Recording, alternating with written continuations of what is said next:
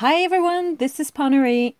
For those who don't know me, I'm a life strategist certified coach, a human behavior analyst, and I am the founder and CEO of Talent Me Up, whose mission is to provide all in one coaching to inspire and empower people to live a happy and healthy life toward success.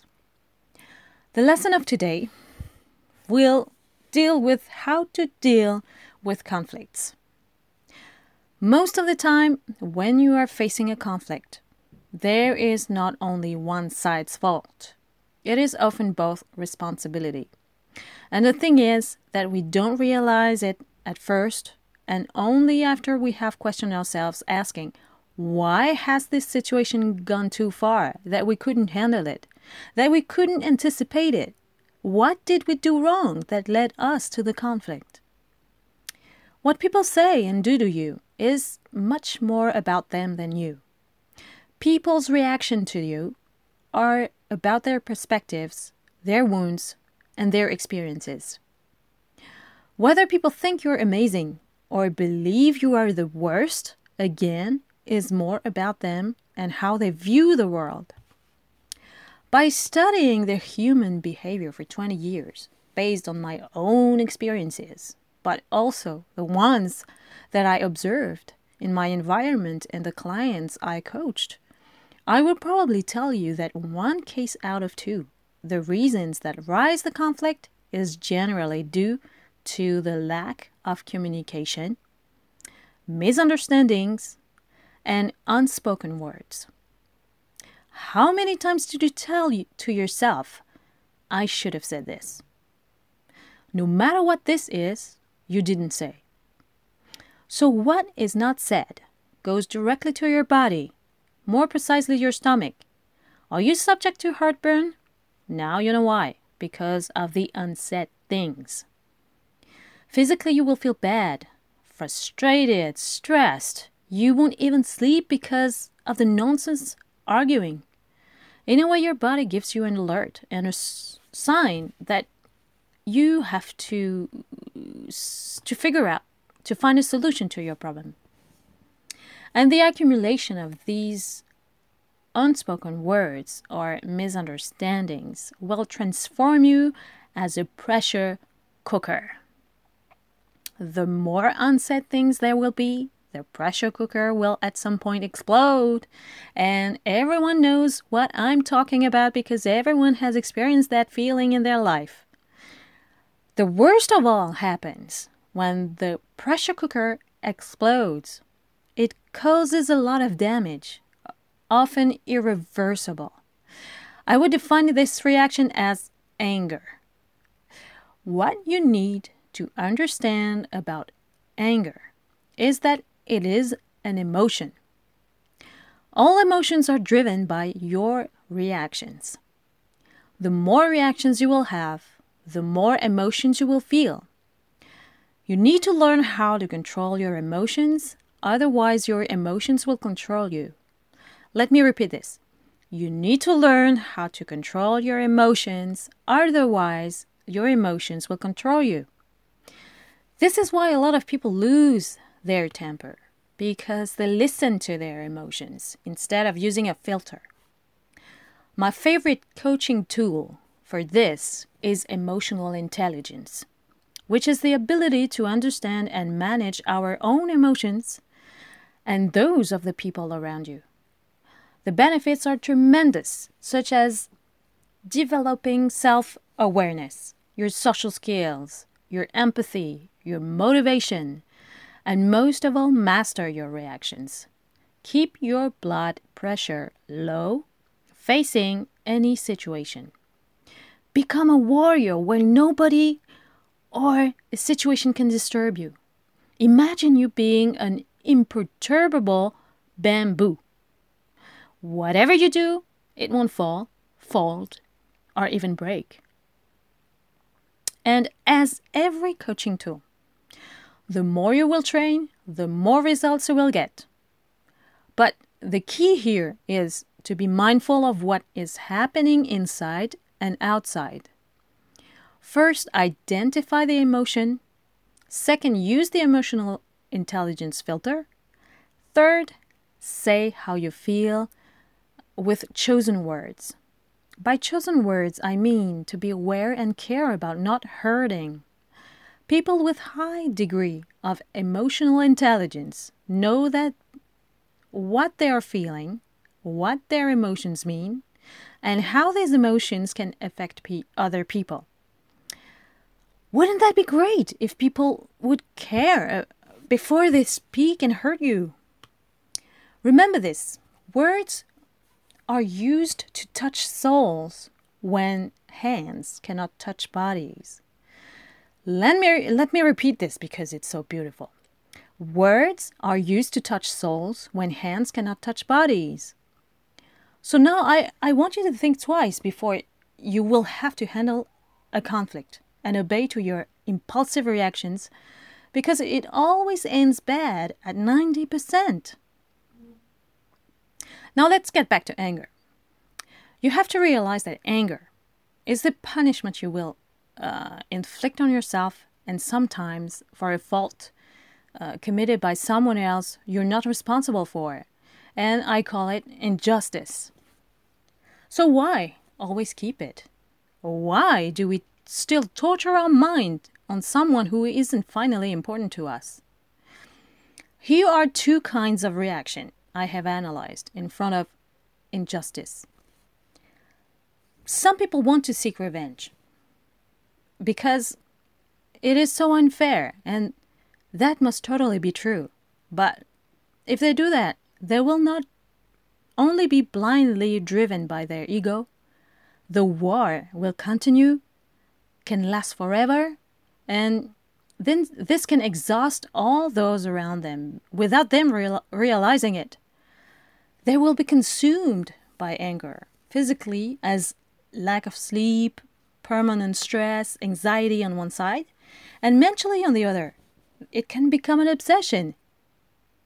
While some other people will not spend a slight energy on fighting because they are willing to let go.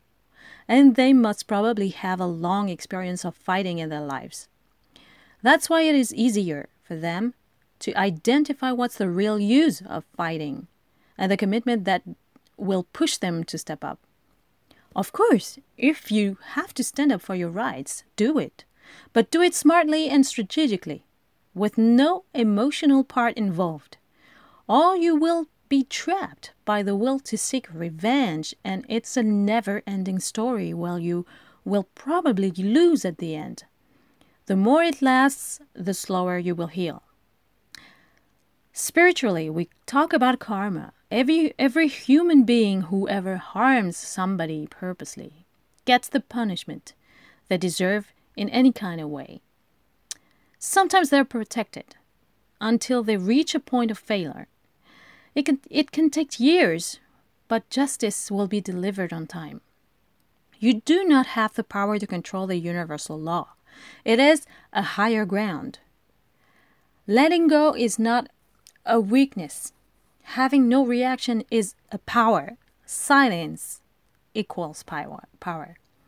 Like Bruce Lee said, the most dangerous person is one who listens, thinks, and observes. Sometimes holding on can cause more damage than letting things go. The only thing to do is a self good deed for, for, by forgiving the one who hurt you and move forward. Time and people who love you will help you to overcome the, all this period and do not hesitate to ask. I call it the power of vulner, vulnerability. So I'm going to give you seven points you will need to understand and will help you to keep the power in your hands. And I am inviting you to take notes. Number one, you can you can't take things too personally, even it seems personal. Let me give you an example. The ideal situation here is the office. We are not obliged to get on with everybody, but at least be educated. It's the minimum. Some of them, some of them won't. Uh, these people are usually from the same category. Let's call them the negative people. whose role is to disturb your work conditions in any way they can do it. What would you do if a colleague comes to you and talks to you aggressively, saying that what you did was wrong and he's always right? The thing is that in reality, he's trying to provoke a reaction, just to test your limits, to know what he can do or cannot do with you.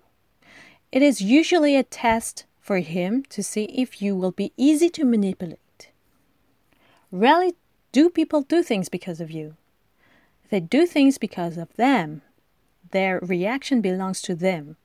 So don't take his aggression personally, but always answer and set the limits by showing that you won't be part of the game. Number two, you may not be able to control all the things people say and do to you, but you can decide not to be reduced by them. That leads us to number three. There is a huge amount of freedom that comes to you when you detach from other people's beliefs and behaviors. The way people treat you is their problem. How you react is yours. So make the right decision. Do not involve in any kind of useless battle. Number four, take constructive criticism seriously, but not personally. Listen and then operate with your own intuition and wisdom as your guide. For example, when you have a boss who says to you that you are a jerk, in reality, he doesn't attack you personally. Yes, he is clumsy and not a good manager if he allows himself to talk to his employee like that. But your job here is to differentiate what he says to you with, a, with your filter. That means instead of criticizing you as a human being, he only criticizes the, the job that you have done. Believe me, it really helps you not only to take height, but also to put it back in his place. Set your limits so he'll never talk to you bad going forward. And do it the first time he does it. Some people let it go, and there is 99% chance that he will talk to you again like this. Boss or not, he must respect you. Number five, you are good enough, smart enough, fine enough, and strong enough. You don't need people to validate you. You are already valuable. Self loving is the most valuable thing that you can invest on. Love yourself not in a narcissistic way, but with kindness. Then you'll be able to set a scale and see if the limits are going too far for you. All the results will depend on it. Number six, if you truly wish to improve your self confidence, self esteem, and self worth, stop allowing other people to be responsible for them. Stop allowing other people to dominate your emotions. It is as simple as that. Number seven, all the hardest, coldest people you meet were once as soft as a baby. So when people are rude, there is always a reason. Whatever the reason is, elevate your mind. Be open minded, be kind, be mindful, be your best. Give those around you the break that you hope the world will give you on our own bad day, and you will never ever regret it. Show them the example. I'll be honest with you. I adopt this behavior all the time. Some people end imitating you because they started to realize that I am not a person as bad as they thought. Only people who talk and work with me directly know a little bit more about who I am.